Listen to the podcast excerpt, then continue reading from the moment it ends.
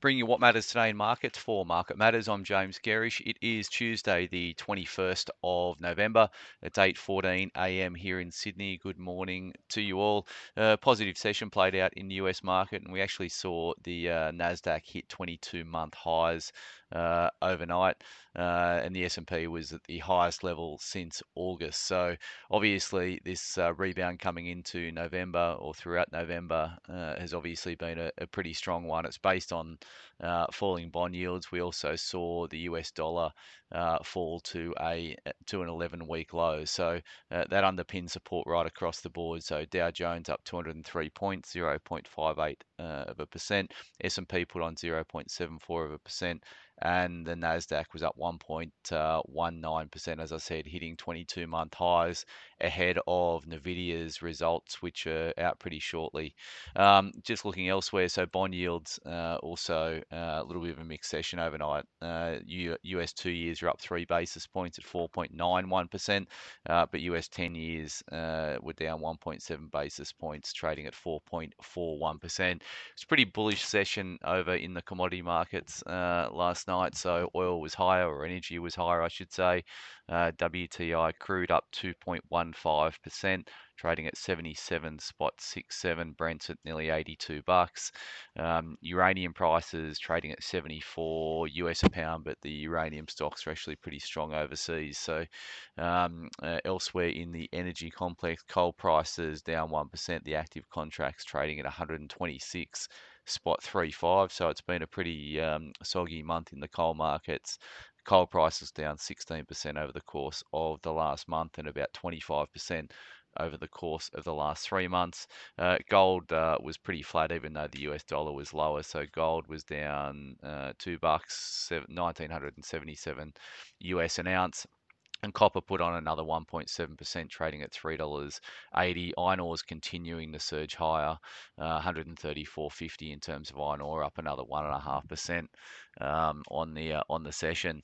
Looking at the ETFs uh, we track in the US market, lithium stocks up 1.34%, copper stocks put on nearly 1.5%, uraniums are up 1.65%, and golds over in Canada uh, were up very marginally, but not a significant amount. Uh, as I said before, the US dollar index hit 11 week lows. Uh, it's trading at 103 spot 46.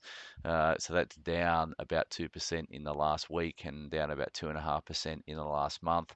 That obviously put some upward pressure on the uh, the Aussie, which was up um, uh, about 1%, uh, trading at 65 spot 61 US cents. It's up nearly 3% in the last five trading sessions. So the Aussie dollar has found some love, as you expect, with um, uh, the, the the differentials in interest rates that are starting to play out between Australia and the US. By that I mean US cutting rates or pricing in the fact that they're going to cut rates, whereas Australia's interest rates expected to stay stable uh, for the next um, uh, uh, nine to 12 months. In terms of BHP over in the US, uh, is up 1.15%, but the rise in the Aussie dollar will uh, cap some of that. Expect BHP to be open to open up about 0.3 of 1%, uh, and that's feeding into a SPI futures, which are up 19 points this morning, so 0.3%. A couple of things to get you across in terms of uh, broker moves first up this morning. So uh, we've got Champion Iron cut to hold, um, 779 price target. We've got Core Lithium cut to sell at Goldman's,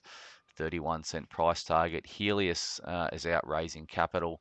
Uh, they're looking for 200 million. Uh, they're going to be doing it at a steep discount to market. Uh, they've been cut to underperform at Jefferies 120 price target and cut to neutral at Macquarie 195 price target. Incitec Pivot IPL reinstated sector perform at RBC 320 price target. Liontown Resources LTR raised to neutral at Goldman's 155 price target.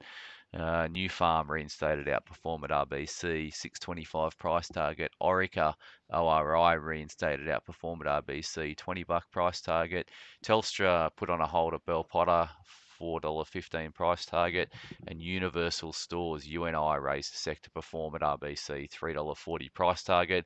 We've got a couple of earnings out today to uh, uh, get you across. So Technology One is probably the big one, TNE uh, out with their results, and then we've got Task Group as well. So that's TSK out with their uh, their numbers. A bunch of AGMs uh, today. So of note for us, so AGL, which we own in our uh, active income portfolio, has their AGM.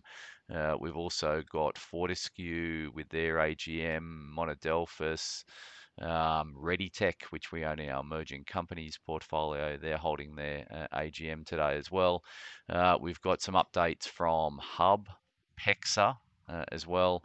Uh, and then on the economic front, there's nothing here in Australia, but we do have the RBA governor speaking on an ASIC panel at 10, starting at 10 o'clock this morning. Uh, and then we've got the RBA minutes of the November policy meeting uh, being released at 11:30. So a bit on the docket today. It was a fairly quiet Monday to kick off the trading week. There's a bit more to uh, get uh, across today in terms of um, company news as well as economic data. That um, be interesting to see how Michelle Bullock um, uh, looks at um, uh, how, how she discusses the RBA policy at uh, starting at 10, 10 o'clock this morning, I should say. In terms of the Market Matters report, we're going to look at um, technology. We were um, casting our eyes back 12 months. This time last year, we were fairly bullish on tech. Um, tech's roaring again. Nasdaq at 22 month highs. So we're going to uh, refocus, sharpen our pencil in terms of uh, technology. Uh, the other thing I missed out on Altium in terms of broker moves. So uh, we hold Altium in our flagship growth in our active uh, growth portfolio, and they've been raised to outperform at Macquarie with a 49.70 price target. So one more to get you across there. Um, hope you have a great trading day as always. Thanks for starting your day with Market Matters.